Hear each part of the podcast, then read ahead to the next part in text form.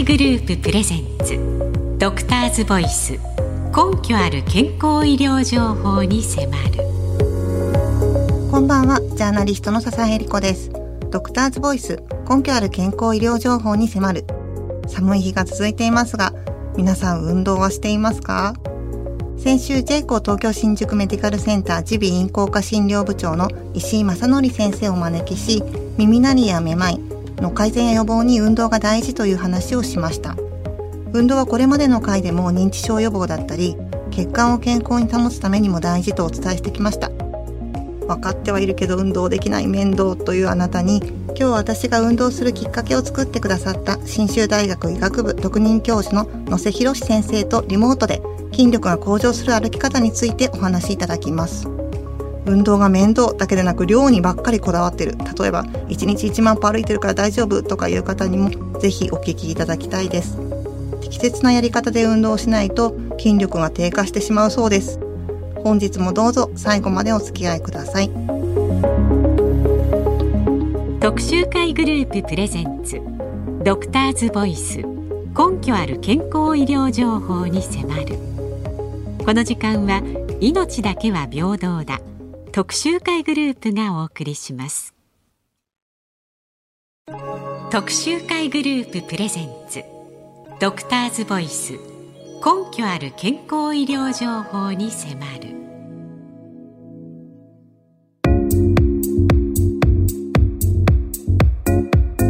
最近物事の決断が遅くなった。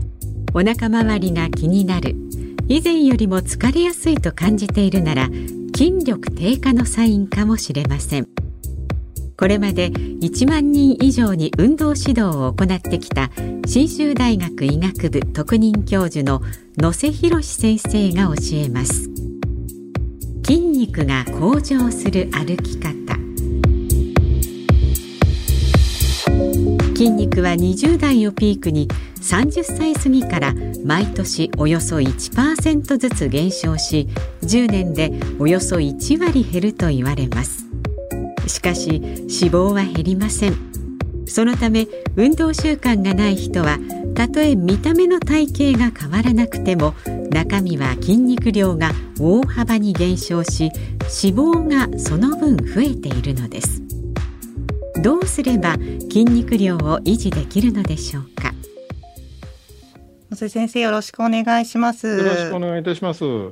今回筋肉量を維持する運動歩き方がテーマなんですけれどもでその前に筋肉が少なくなると何が良くないのか多分考えたことがない人も結構多いと思うんですけれども教えていただけますでしょうか？まずあの動くのが億劫になりますよね。確かに。はい。はい。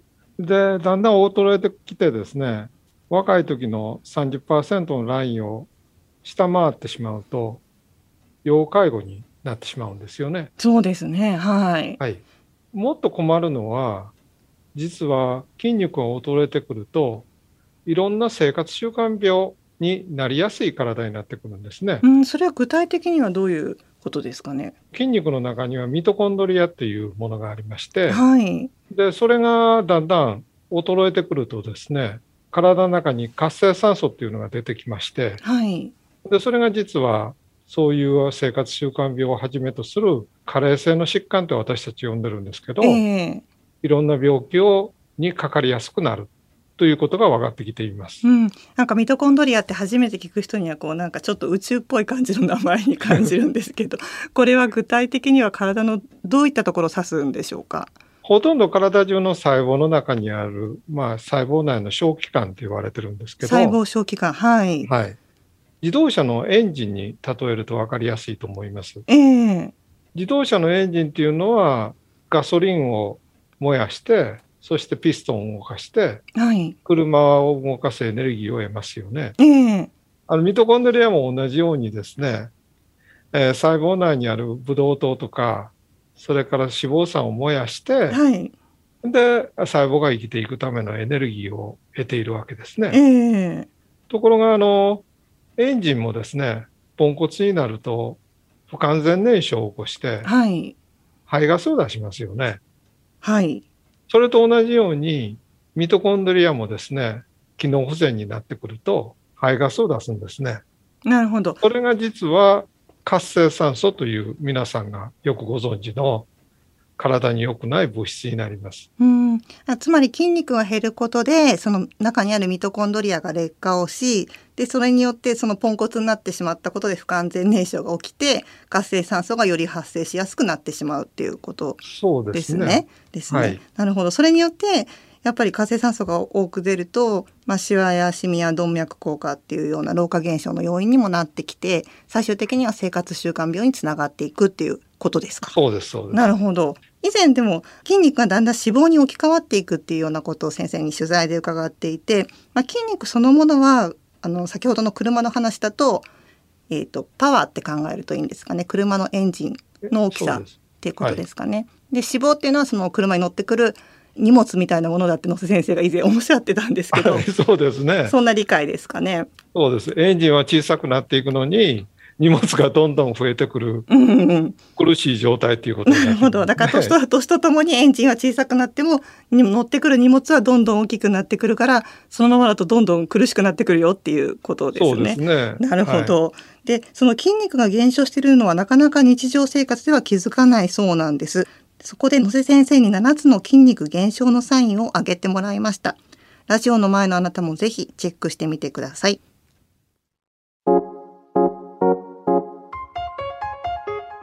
これから7つの筋肉減少のサインを挙げます。一つでも当てはまる人は後半で紹介する筋肉が向上する歩き方を身につけましょう。それではスタート。1階段を上がると息が切れる。2 15分以上歩いていると休憩したくなる。3疲れやすい。だるい。疲れが抜けない。4電車やバスで立っていると揺れでよろけることが多くなった。5歩いていると同世代の人に抜かれる。6片足立ちで靴下を履けない。7電車やバスで空いている席をすぐ探してしまう当てはまるものはありましたか？ドクターズボイスはい、いかがでしたでしょうか？さあ、ここからいよいよ筋肉が向上する歩き方を野瀬先生に伺いたいと思います。先生教えてください。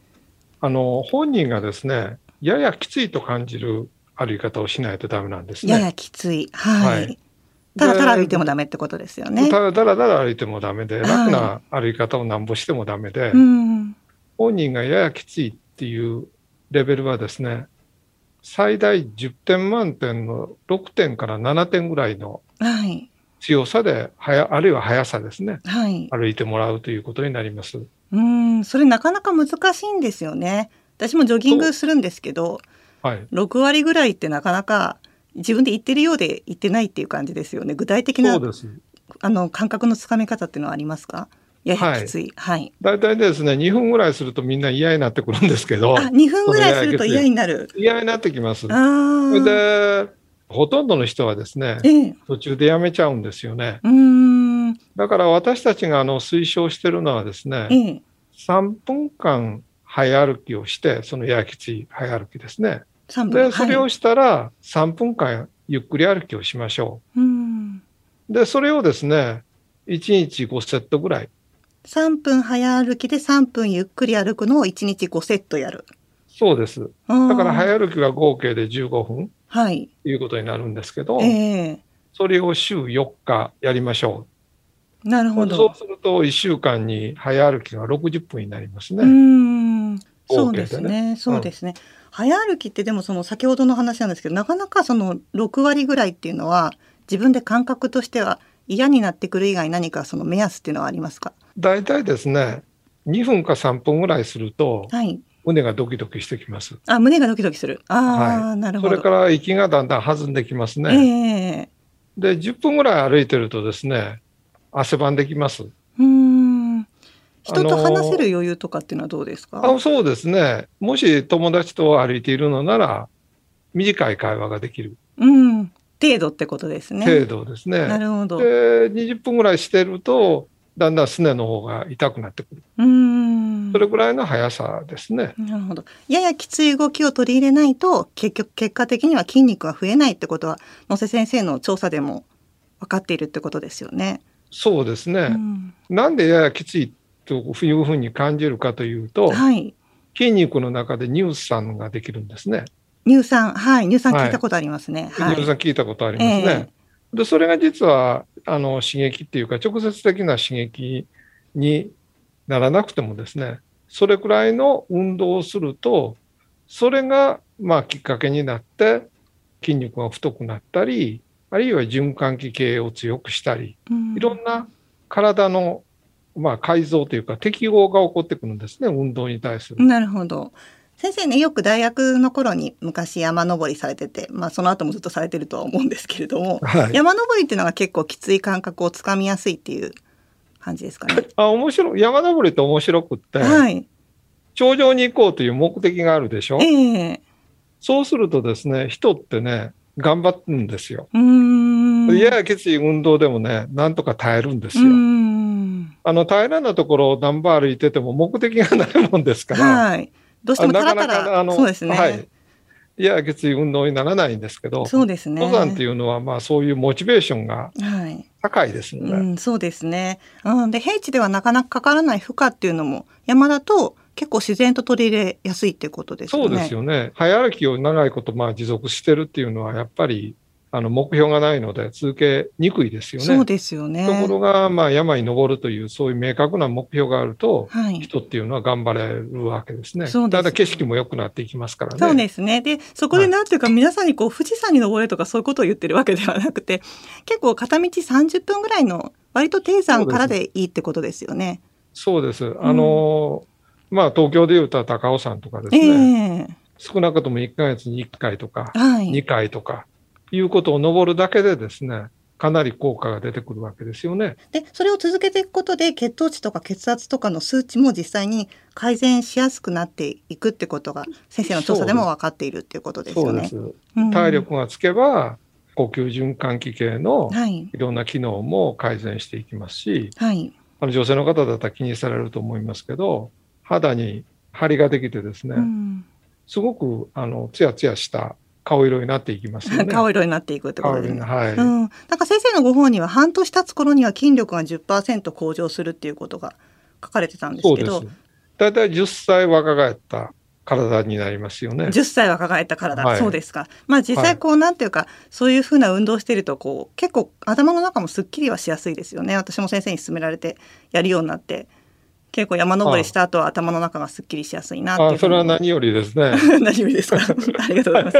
それで、あの、あと一つ、その運動後なんですけれども、よくジュースとかね、アルコールがどうしても飲みたくなる人もいると思うんですけれども、運動後におすすめの飲み物とかっていうのはありまこすか？の後にですね、やっぱりコップ1杯から2杯の牛乳を飲んでほしいんですよね。牛乳。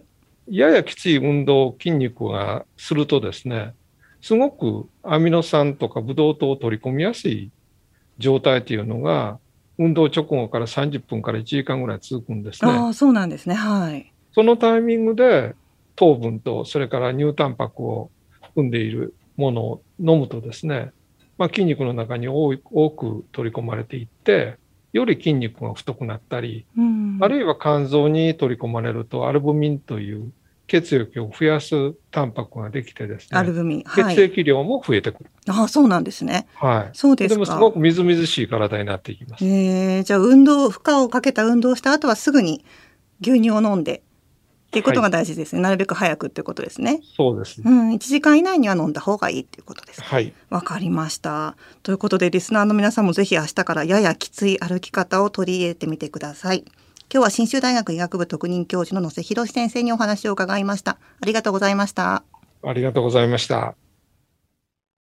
特集会グループプレゼンツドクターズボイス根拠ある健康医療情報に迫るこの時間は命だけは平等だ特集会グループがお送りしましたジャーナリストの笹井恵理子がお送りしてきました。ドクターズボイス根拠ある健康医療情報に迫る。いかがだったでしょうか？私は普段ジョギングをしているんですけれども、以前の瀬先生の話を聞いて、高尾山にリフトとかケーブルカーなしで登ったんですけれども、もう若い人に抜かされてすごい悲しくて、で、その話を野瀬先生にしたら、野瀬先生もかなり山登りを、まあ、先ほどの話でもありましたけど、されていて、で、40代の頃に3時間で登っていた山が50代になると3時間半ぐらいかかってすごいショックを受けたっておっしゃってて、でも登ってるうちに早く登れて、疲れなくなって体が軽くなるっておっしゃっていたので、私も実際そうでしたし、皆さんもぜひお天気がいい時に片道30分ぐらいの登山をされてみてください。さて次回2月15日はドクターズボイスこの番組はお休みになります。また本番組は3月22日までになりますので、来週がお休みで、その次の週2月22日から残り5回の放送となります。残り5回毎週違う先生方をお招きし、一つ一つ丁寧に作っていきますので、どうかよろしくお願いします。次回2月22日の放送は猫の日ですので、ペットと健康を取り上げます。お招きするのは東京都立大学名誉教授の星丹治先生です。ペットを飼ってる人、飼おうと思ってる方はぜひ聞かれてみてください。また今日の放送を含めこれまでの放送は番組ウェブサイトより聞くこともできます。検索窓にドクターズボイス DRV と入力してお入りください。それではまたご一緒させてください。お相手は笹江恵理子でした。あなたの明日が新たな一歩でありますように。